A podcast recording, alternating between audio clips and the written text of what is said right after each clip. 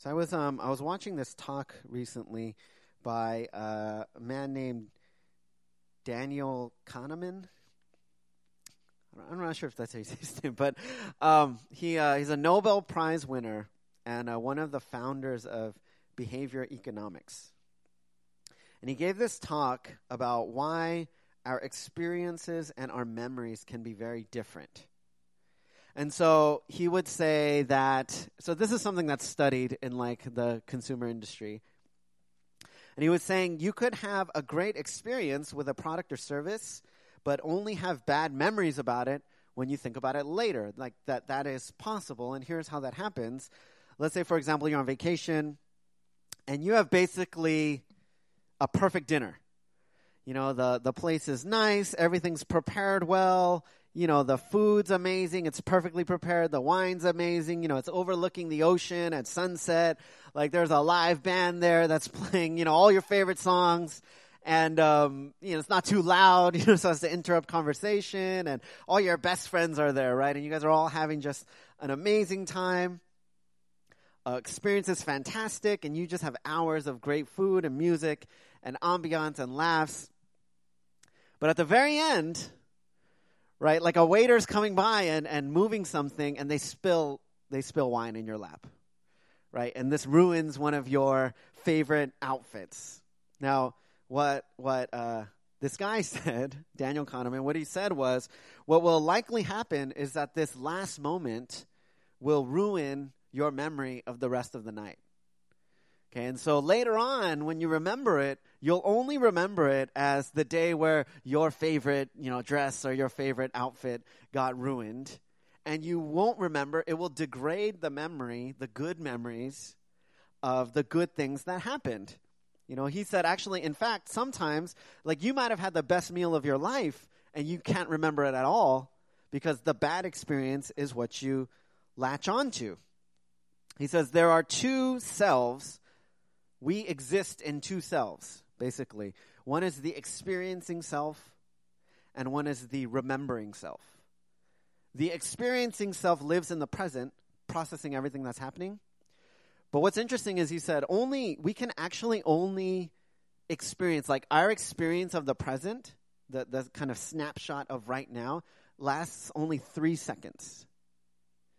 Right? So what we experience as the present is only three seconds long. After that, it moves into memory. And we have a, a memory of our experience. So while we think, oh, our experiences are what kind of govern what we think about the world, It's it's like we live for experience. That's what we think. But actually, the story of our lives is written by the remembering self. You know, this is what governs our thoughts about our lives. This is what governs our behaviors. He said this. This is a quote from him. He said, we actually don't choose between experiences. We choose between memories of experiences. And even when we think about the future, we don't think of our future normally as experiences. We think of our future as anticipated memories. And I found that very interesting because this idea is really how our generation thinks. We don't think in terms necessarily of experiences. We think we do, but really what we're thinking about is what will be the memory of the experience I'm going to have. Will it be a good memory or a bad memory? This is You know, this is, has a lot to do with, like, social media, this idea. Now, the question that I have is, are the memories that we're chasing after or the memories that we're latching onto the right ones? What are the right kind of remembrances? What are the right things that the Bible tells us are not only going to help us in our lives, but are going to help us to essentially have peace, to be happy, to live our lives in a way that's flourishing and, you know, not suffering? That's what we're going to talk about today. And so if you guys have your Bibles, let's go ahead and open them up to uh, Psalm seventy-seven. Um, Psalm seventy-seven. And we're going to read, we'll read the whole thing, but we'll take it um, kind of one piece at a time. So this is Psalm seventy-seven, starting in verse one. And this is God's word, and it says, I cry aloud to God, aloud to God, and he will hear me. In the day of my trouble, I seek the Lord. In the night, my hand is stretched out without wearying. My soul refuses to be comforted. When I remember God, I moan. When I meditate, my spirit faints. Selah. You hold my eyelids open. I am so troubled that I cannot speak. I consider the days of old, the years long ago. I said, let me remember my song in the night. Let me meditate in my heart. Okay, so what's happening here is the, the psalmist is basically lamenting to God, right? A, a lament is kind of a cry of desperation to God. He's saying, I cry aloud, aloud to God. He'll hear me, right? And what the psalmist is talking about is he says, in the day of my trouble, I seek the Lord. You know, in the night, my hand is stretched out without wearying. He's saying, like, I'm stretching out to God. I'm trying to reach God, but I can't find God. My soul refuses to be comforted. He's saying, I'm trying to remember God, right? But it's not comforting me. Like, I can't sleep. You know, you hold my eyelids open. The idea is I can't sleep at night because I'm distressed, because there is kind of this, this pain in my heart. I'm so troubled I cannot speak. You know, he talks about, uh, I said in, in verse six, he says, let me remember my song in the night. And, you know, the song in the night would kind of be, uh, it's like this, there would be these certain actual, you know, songs in the night. They would be sung in the night, obviously, like as it says. But they would be used to comfort God's people. It would be the idea of, of giving God this renewed loyalty, remembering the times of old. So this was actually, you know, when he talks about the songs of the night, those are actual things. These would be songs that they would have that he would kind of recite, right? But what he says is, it's not working. You know, I'm trying to do these things, even stretching out your hands in prayer. This would be kind of a, a religious act, right? It's like, oh, this is something that I want to do in desperation to reach God, but it's not working. Now, why isn't it working? So, well, one thing we have to understand is the biblical notion of remembering. Like, why can't he remember God? He's trying to remember God, but he can't remember God. Now, the the biblical idea of remembering, it can't just be intellectual recall, right? It can't just be like, oh, what do I, I want to remember something about God, so I think about it. Now, that can't be what it is. You know, for example, the Bible says oftentimes, like, God remembers our sins no more. Now, that can't mean that God literally forgets our sin, right? He doesn't look at us. He doesn't look at me and be like, oh, you, right? Like, I I know you. You you did something bad, but I can't remember it, right? Like, that doesn't make sense. God remembers, right? Like, he, he can recall it if he would like to. But the idea, the biblical idea of remembering is having something that is a, con- a controlling conscious mind, right? So it's something that's in the conscious of your mind that's central to how you feel and how you act. That's like, so the idea of remember, it's not just like the, up here, right? There is something like in the heart. There's something in our hearts that governs what we think, how we feel, and how we act. That's when we remember something, it means bringing it up in that sense so that it's in the controlling conscious of my mind. Like, you guys know, there's probably something that's happened in your life. You know, maybe you sinned in some way. You made a mistake, right? And you told somebody, whether it was the person you sinned against or maybe it was just directly to God, you say, I'm never going to do that again.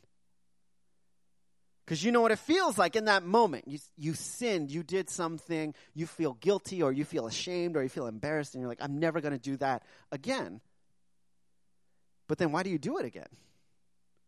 Because that's all hap- that's happened to all of us, right? You say, I'm never going to do this again, and then you do it again.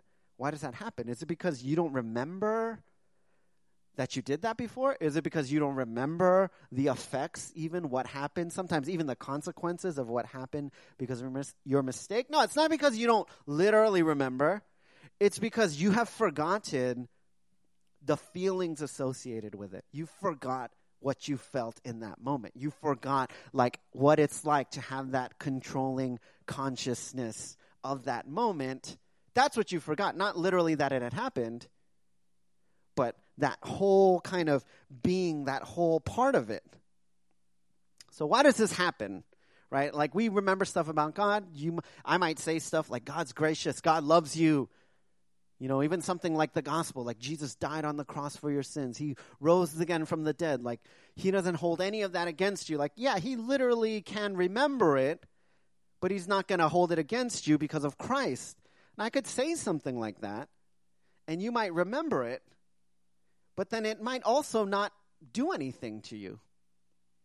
It might not cause anything in your heart. You might just, it might just kind of, you know, go either, well, not go over your head, but it might just kind of like, you might brush it off. Why does that happen? Uh, Romans one tells us that one of the reasons it's difficult to remember God, and we're not going to turn there. I'm going to just summarize it for you. But essentially is that there's two things going on in our heart. One, there's something that's drawing us toward God. You know, we when we look at the world, when we see things happening, when we look at nature, when you look at like a mountain or something, or like the vastness of the ocean, something in your being, this is for everybody, whether you're a Christian or not, right? Something tells you there's something great about this. There is there is a greater being. There's a greater purpose out there. Everybody feels that. There's something drawing us toward God. And at the same time, there's something in our hearts that doesn't want to think about that. It's like, we don't want there to be God. Something in our hearts knows that there has to be God, and another thing in our hearts tells us, I don't want to think about God because that's too big for me to think about. That takes me to all these other places. Then I have to think about my life. I have to think about my purpose. I have to think about all these other things in the world. I have to think about injustice. You know, I got to think about all these things that are happening. I got to think about the lost. And I just don't want to think about that. And so there's something in our heart that makes us want to remember God, and there's something in our heart that makes us want to forget God. So how how can we, I think that's the first thing we have to acknowledge, right? How can we have the right remembrances? The first thing we have to do is accept, accept the fact or acknowledge the fact that we are prone to forgetfulness. That's our hearts. Right? Sometimes I don't think that. Right? Like, like sometimes I think, oh, I've heard this before. You know, I mean, I even open the Bible sometimes, and it'll be a passage maybe I read not too long ago, you know, like a month ago or something. And I'm like, ah, I just read this a month ago. You know, like, do I really need to read this passage again? Um, I was listening to this uh, sermon by Tim Keller. And um, well, actually, no, I was reading this online. And Tim Keller has read, you know, the book of Psalms, basically all the Psalms, every month for the past twenty years, right? So part of his a part of his daily Bible reading is just to read, essentially, that's like five Psalms a day, right? Because there's one hundred fifty-eight, so you can go through it in a month. And he's been doing that for twenty years. And sometimes I feel like we think, oh, but that's so like, oh, that's so tedious, you know, to read the same thing over and over again. Right? Part of that is because we don't realize how forgetful we are. You know, this is from uh, Deuteronomy. It's Deuteronomy eight. Right? It says, "Take care lest you forget the Lord your God by not keeping his commandments and his rules and his statutes, which I commanded you today, lest when you have eaten and are full and have built good houses and live in them, and when your herds and flocks multiply and your silver and gold is multiplied and all that you have is multiplied, then your heart be lifted up and you forget the Lord your God who brought you out of the land of Egypt, out of the house of slavery, who led you through the great and terrifying wilderness with its fiery serpents and scorpions and thirsty ground where there was no water, who brought you water out of the flinty rock." Isn't that crazy? Like, imagine, do you ever, like, we do this, right? You'll read the Bible, particularly the Old Testament, and you're like, dude, if I were there, there's no way I would lose faith in God. You know, if I were there when God brought fire down from heaven, like if I were there to witness, to experience the ten plagues, if I were there and I had to literally paint, you know, blood on my doorpost so that my kid could live, and other people's kids died who didn't do that, there is no way, there's absolutely no way I would ever doubt God again. There's no way I would forget that. And yet he's saying, take care lest you forget. even though I did all this stuff, right? Even though I brought you, like you were literally in slavery, I, I redeemed you out of slavery. Remember, I parted the Red Sea so you could cross over on dry land. Like I was there in the pillar of cloud, the pillar of fire. Like I was literally giving you water out of a rock. I was sending you manna from heaven to feed you. And he says, you know what's going to happen though, is when you got houses to live in, when you have some gold stored up, when you got a little bit of comfort, when you have some herds and flocks, you're going to forget me. You're going to forget that I did any of that stuff. See, we have to acknowledge, accept. We have to remember that we are prone to forgetfulness. It's very important. Now, I do want to just say, okay, the psalmist here, lamenting to God, crying out to God. Okay, because if that's where you're at, if if you feel sometimes like that's where you're at, you know, like, God, where are you? I do this stuff. You know, I, I still, I, I do the religious stuff. Like I lift my hands, I sing out, you know, I, I read. And, you know, I go to church and I'm trying to, I'm trying to hear you. Like I'm trying to see you. I'm trying to experience you. But it's just not, it's hard. Even when I try to remember you, uh, if that's where you're at, that's totally fine. Right? Like, it's okay not to be okay. That's something we say, right? That's fine where you're at. The thing is, you just got to acknowledge where you're at. It's like, you got to be able to say, okay, that's that's where I'm at right now. You know, not try to gloss over that, not try to get out of that. Like, I always think about it, like, if you're lost or something on your phone, you know, I mean, you, you got lost, you're trying to go somewhere, and I don't know, maybe you weren't using maps. I don't, although I don't know why anyone would do that now. But, you know, you're just you're just out somewhere. And, like, you realize you're lost. You've been driving one hundred miles in the wrong direction, you know. And you pull out your phone and, you know, your your G P S is not on, right? And you go, you want to find out how to get to wherever. And you know how it says, like, like your location settings are not on or something? Like, your G P S is not on? Like, do you want to turn it on? And you're like, nah, dude, I don't want to. You know, like, I don't want to because I want to figure out where I am on my own. Like, I want to I want to pull out my old... I don't, I'm, I'm forgetting, like Rand McNally, you know, like I want to pull out my old map, right? And like do the boxes thing, like the grids, and like find where I'm at so I can get the address to like find where I am. And then just, it's like, but why do that? What is the point of that? Right? Just turn on your G P S and see where you're at. Because, you know, because you, want, you don't want to be embarrassed by like where it says you are. The first thing we have to do is acknowledge where we are. You know, like we're not going to want to do things to remember God if we don't acknowledge, if we don't accept that. It's hard for us to remember him, you know, in our day-to-day lives. Our hearts are prone to forget him. So that's the first thing we need to do. Now, let's read on here. It says, then my spirit made a diligent search. Will the Lord spurn forever and never again be favorable? Has his steadfast love forever ceased, or his promises at an end for all time?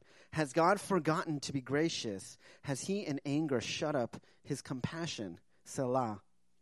Then I said, I will appeal to this, to the years of the right hand of the Most High. I will remember the deeds of the Lord. Yes, I will remember your wonders of old. I will ponder all your work and meditate on your mighty deeds. Okay, so the first thing we have to do to kind of build these right remembrances, accept that it's hard to remember, right? Accept that we're prone to forget. Second thing, diligently seek to remember who God is. Diligently seek, right? He says, because at the beginning, remember, he's like, I'm trying to remember God, but I can't. And then here, he says, then my spirit made a diligent search. So he went beyond just the religious thing, just the lifting up of hands, just the songs in the night that he knows, right? Just the things that he's fallen back on for his life. And he says, now my spirit, my inmost being, right, my heart is going to make a diligent search. And I'm going to ask myself these questions. Will the Lord spurn forever? Is God going to forget me forever? Is he never going to turn his favor to me? Right? Has his steadfast love forever ceased? Like, are his promises at an end? Is he really not going to keep his promises? Has he forgotten to be gracious? Verse ten, he says, then I said, I will appeal to this, to the years of the right hand of the Most High. And this is kind of a pivot.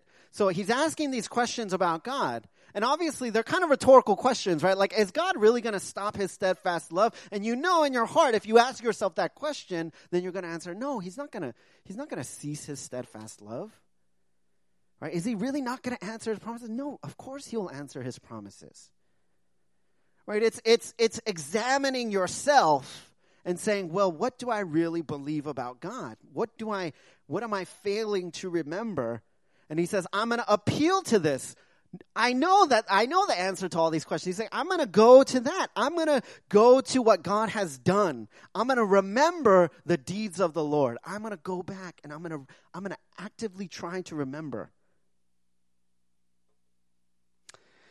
Diligently search. Are you diligently searching in your heart to remember who God is? Right? Not just doing the religious thing, not just doing the surface things, but to actually question yourself. Say, examine your heart. Say, is this, what is this? Is this what I really believe? What, what's happening here? Right? And this leads him, of course. So the third thing I would say is actively remember. And from this text, we can find some specific things, but actively remember the creative and redemptive acts of God. Actively remember the creative and redemptive acts of God. So here it says, your way, O God, is holy. What God is great like our God? You are the God who works wonders. You have made known your might among the peoples. You with your arm redeemed your people, the children of Jacob and Joseph. Selah. When the waters saw you, O God, when the waters saw you, they were afraid. Indeed, the deep trembled. Right now, and the waters, you know, and kind of the Jewish idea of the waters, the waters were crazy. The waters were this untamable territory. Nobody could, you know, make the waters do what they wanted it to. Even today, there's kind of this idea of like, you can't be one hundred percent safe in the water. You you can you can have, you know, lifeguards, you can swim, you can have a boat, whatever, right? But if that boat crashes, you know, if something happens, there is not this like one hundred percent, like we have tamed the water. The water is still in some sense like less tamed than like the, the air, the sky, you know, like air travel, which is actually very safe. The water's crazy. And this idea is when the water saw you, God, they were scared. Because God's in charge, right? Verse seventeen says, the clouds poured out water. The skies gave forth, forth thunder. Your arrows flashed on every side. The crash of your thunder was in the whirlwind. Your lightnings lighted up the world. The earth trembled and shook. And a lot of this is in reference to, in fact, creation. But this is a, this is kind of a, like the drama of creation. It's an artistic rendering of what creation was like. Because all of nature was under God's control, right? God owns it. God controls the skies. He knows when it rains. He dictates it to rain or to not rain. He controls lightning, thunder, water, whatever. It's all in his power. And then verse nineteen, it says, your way was through the sea, your path through the great waters, yet your foot's, your footprints were unseen. This is reference to the Israelites crossing the Red Sea on dry land. Right, and they say, he's saying, you know, your path through the great waters, yet your footprints were unseen. So this idea is like God was with them, even though they couldn't literally see him walking across. Right, you led your people like a flock by the hand of Moses and Aaron. Of course, that's that's the idea, the Exodus. Actively remember. So this is what the psalmist does, because he acknowledges, like, it's hard for me to remember. I, I have this problem. I want to remember, but I can't, because my heart is prone to forgetfulness. And in fact, in Romans one, that would be called sinfulness. That's a biblical idea of the reason we forget God is because we don't want to remember God. So we're in rebellion. We sin. He acknowledges that, and then he says, you know what, I'm going to, beyond all this religious stuff, I'm going to go deeper, and I'm going to actually look in my heart. I'm going to meditate on who God is. I'm going to ask myself, I'm going to question myself, my own heart. And then I'm going to actively remember God, his creative acts, his redemptive acts. The psalmist isn't passively remembering. He's actively, specifically remembering these moments. He's thinking about them. He's, he's in fact, he's preaching them to himself. He's saying, you know, because who's he talking to, right?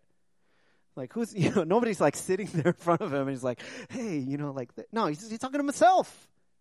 He's like, he's talking to his heart.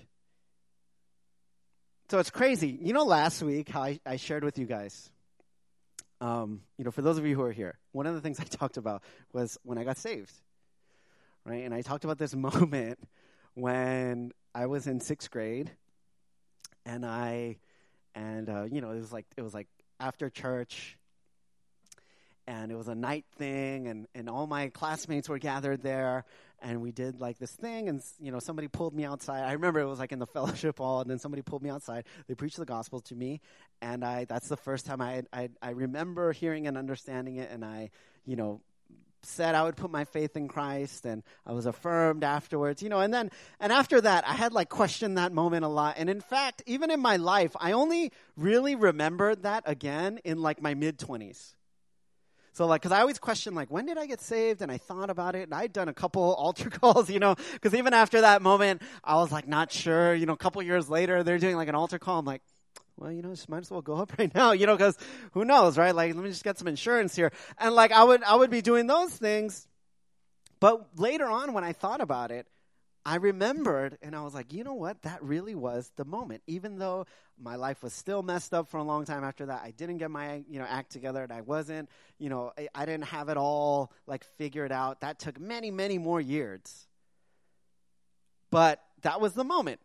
So you know what's crazy is I was having, I was literally meeting up with a friend this week, like an old friend, and he brought up that day. Like, we were in the same class together in sixth grade, and he brought up that day. He was like, hey, do you remember this, like, random day where, where like, we, we were at church late at night, and, like, they this lady came. He remembered things I didn't remember. He was like, this lady came, and she was, like, sharing the gospel, and um, and he was like, that was the day I got saved. And I was like, shut up, right? I was like, no way, because that was the day that I got saved, and I totally didn't know that that was there for him. And it's just, it's crazy, these kinds of things, right? These, these moments that we have in our lives of God's faithfulness that have happened, and oftentimes we just forget. Let me, let me tell you. Well, I'm going to give you some application. One, make a habit of remembering God's historical faithfulness. Okay, make a habit of remembering God's historical faithfulness. And when I say God's historical faithfulness, I mean both in history, in salvation history, but like everything God has done. Of course, this entails in part like reading the Word. This entails in part just kind of looking back on God's creative acts, his redemptive acts. But also there is in your life, there is a history that God has, right? Like God has done things in your life. If you're a believer, like that whole journey, and God is with us before we realize we're believers, right? He's, he's doing things in us and through us. He's bringing us to certain places. He's been there for us. And oftentimes, we just forget that. You know, if we don't make a habit, and I say make a habit because you're not going to just do it if you just do it like whenever, you know, if like if you feel like it. I would say make a, make a regular habit. At least once a week, I try to pray just thanks to God for things he's done and no requests. Like, not to say, like, oh, God, you know, like, this is what I need and this is what's happening in my life right now. Like, I, I try to make it a point to have at least one prayer session where I don't pray for anything that I need. And I just, because I just want to meditate and I want to think about what God has already done. And oftentimes what happens is it shows you what God's already doing. You know, it speaks to a lot of the things, the requests that I have. God reveals, like, oh, do you see, like, yeah, that happened back then, and I'm still working it right now. I've been doing something in that over this entire period of time. So that's one. Make a habit of remembering God's historical faithfulness, both in the Bible and in your life. Two, make a habit of remembering what God remembers about you. Make a habit of remembering what God remembers about you. Okay, so a couple things. Here's this is from Hebrews ten, sixteen to seventeen. It says, "This is the covenant that I will make with them after those days, declares the Lord. I will put my laws on their hearts and write them on their minds." Then he adds, "I will remember their sins and their lawless deeds no more." So again, that doesn't mean God forgets. It means that is no longer on co- God's conscious mind when he thinks of you. It's not your sin, right? If you believe in Christ, you have faith in Christ, your sin's been covered over by the grace and the love and the sacrifice of Jesus Christ. That's not what God thinks about when he remembers you. Here's another thing. Okay, what God will remember in the end is what we have done for the, his kingdom. That's what he will remember. Right? So he's not going to remember your, your sins and your lawless deeds, but what he will remember, you know, the Bible says he's not going to forget somebody who gives a, a cup of water, you know, to someone in need, to someone, to a kingdom worker. Like, that's what God will remember. I was, um, you know, recently I was, I was at this dinner. So, you know, back in the day, back in the day, that's, that was weird. Why did I say that? Um, uh, back in, when was this? Like mid two Mid, I mean, like two thousand five, two thousand four, five, six, around that time. Like, you know, I had gone to uh, Central America, you know, several times on like missions trips, right? And we used to go and we would see these like, there were like these people there. Like I was in college, there were, or I was maybe in college or like just out of college. And there were people there like my age. We met a lot of people there and we would, We would, um, in, in Honduras, I shared about this like last week, right? But we, we met a lot of people in Honduras, and there were these, you know, native Honduran peoples, and we would, we, you know, they were Christians, and we would interact with them, and we together would put on these like, like a, like a revival night. Like we would put on a revival night. We would go to one city and do this. We'd go to other places. We would like share the gospel with people. I shared last week, right, that we would go to Guatemala, and we would, you know, share the gospel. We'd evangelize to people. So from way back then, well, I'll just share my own experience from then, right? That was one of my early mission experiences. After that, for many years, I went to many different mission trips, right? I went to all bunch of places, like, you know, to like Africa and to like India and like wherever, Brazil, like all these places, right? And after several years of doing that, after I'd been a pastor for a few years, and I thought about my own missiology, like, what do I think about missions? And there was a point in my life, I think, where I thought, you know, these, like, short trips, like going a week or two weeks, this is dumb. Like, what? Like, what's the point of this? Right? Like, they don't even, we're not even reaching anybody. We're just going out here and just, like, doing whatever. This is, like, more self-glorifying probably than it is God-glorifying. You know, we're using all this money up and, and stuff. And I, I had this attitude, really, like, this is part of my own missiological journey. Like, I, th- I would think about it. I'd be like, ah, is this really worth it? At, le- at the very least, I would question it. Like, ah, is this is this doing anything? Like, what is this doing, right? So, flash, you know, fast forward to, I don't know, a few months ago. One of the pastors from there, from way back then, from oh five, he came, he came to America. He was visiting. And like some of us, you know, some people went there and we were just having dinner with him. And many people who went to those trips, like pastors now, you know, many people from there, like from Honduras, they like, they're Christians, you know, they're, they're missionaries, you know, they're like leading movements and things like that. One of the pastors, that's kind of what he's doing in Honduras. And he looks to us, bunch of just like, whatever. We went, whatever, once or twice, ten years, you know, what, what is that, more than ten years ago. And he looks to us, there's a bunch of people sitting at the table, and he's like, you know what, I really like thank God for you guys. Because you like came, and you you were like, co we were co-laborers in the gospel. Like we, and people have been reached, and like lives have been changed. And I'm thinking like, well, we didn't do anything. Like, we just a bunch of dumb kids that just went down there, and we just do whatever our leaders tell us. You know, in in my very cynical mind, I'm thinking, I would probably do more damage than good, you know. That's what I'm thinking. And yet, for him, right, and probably for many people. Now, is that really about us? No.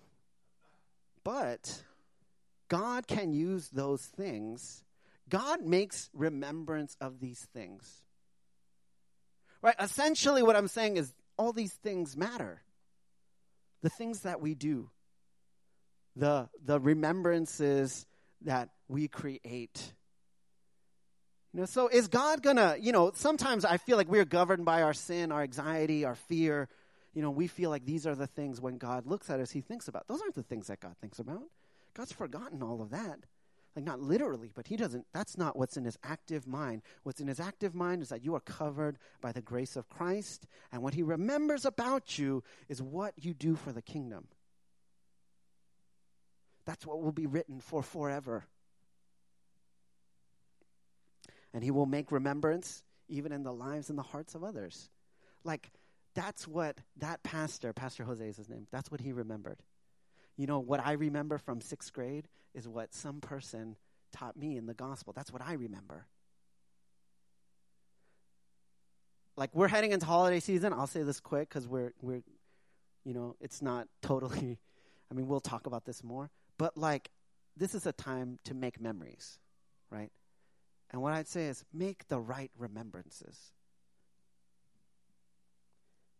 This is the last thing I'll say is uh, make a habit of sharing about God's faithfulness, God's faith. Guys, what's going on? God's faithfulness. You know, as I'm getting older, it's like harder to say certain words. God's faithfulness. Make a habit of sharing about God's faithfulness in your life with others. Okay, make a habit of that. Now, we are typically in the habit of complaining about our lives. Now, that's okay, all right? That's okay, too, because we got to do that also.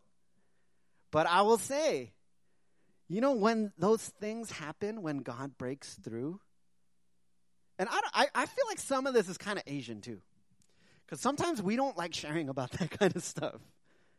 I don't know why. We just, like, keep it in. But when God breaks through and something happens,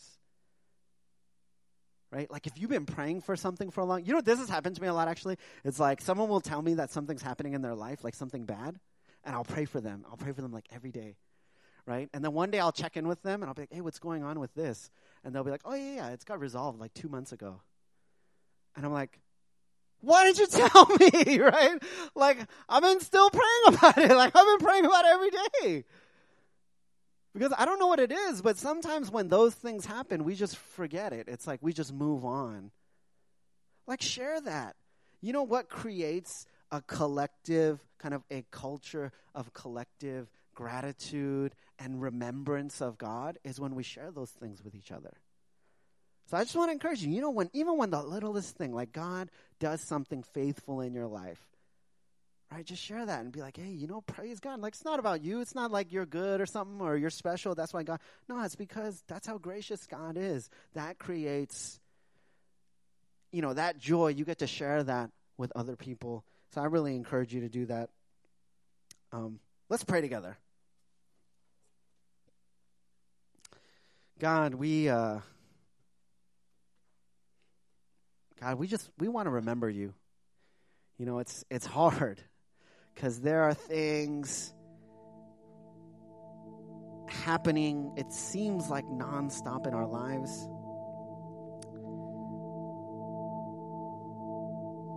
And it's, you know, honestly, just in our hearts, God, we're prone to forget. We are prone to, whether by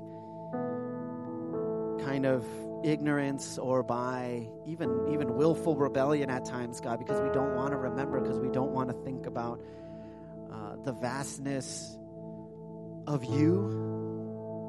Uh, we forget you, God. We confess that. And yet we are so thankful, God, that whenever we do remember you, whenever we are brought back to the place where we can remember what you've done for us, God, whenever we seek diligently and go a little bit deeper And we can get past our own rebellion, and we can get past our own sin, and we can get past our own kind of hang-ups, God, and we can get to the point where we remember that you won't ever forget us, God, that you won't ever forget your promises, God, that you won't ever let go of your steadfast love, of your faithfulness, God, that you've already proven how much you love us by sending your own son to be sacrificed on the cross for our sake. God, when we are able to remember,